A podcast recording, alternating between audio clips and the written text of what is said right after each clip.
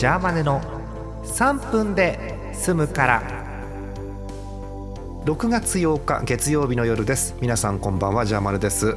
え今日の3分なんですがなんと、えー、アリキラの収録直前の、えー、皆さんです。こんばんは。こんばんは。えっ、と今日全国的に暑かったということなんですが、えー、アックルさん。はい。関東暑い？うん私ずっといまだにステイホームでクーラーの効いた部屋にいるので全然わかんないです、ね、さあ涼しいですね、えー、めちゃくちゃ快適です。快適です。わかりました。東川さんどう？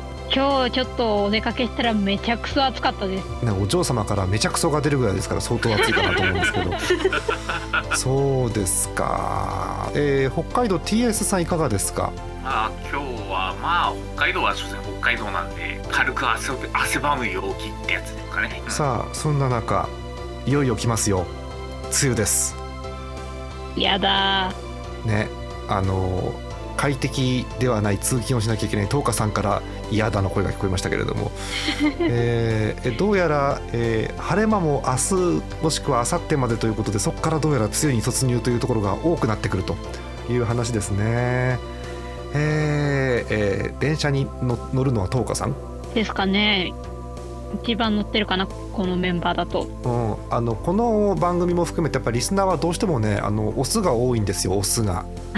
で あの少し興味があって興味本位で聞くんですけど雨の日の女性専用車両って厳しいの、はいはい、あタイミングにもよりますね。タイミングが学生さんが多い時間だとそうでもないですけどやっぱり OL さんが多い時間だと、うん。ちょっと香水の匂いがって時もありますね。ねいろんな匂いがね混ざってしまったりみたいなのありそうですよね香水とか、ね、はい、あそうなんだ。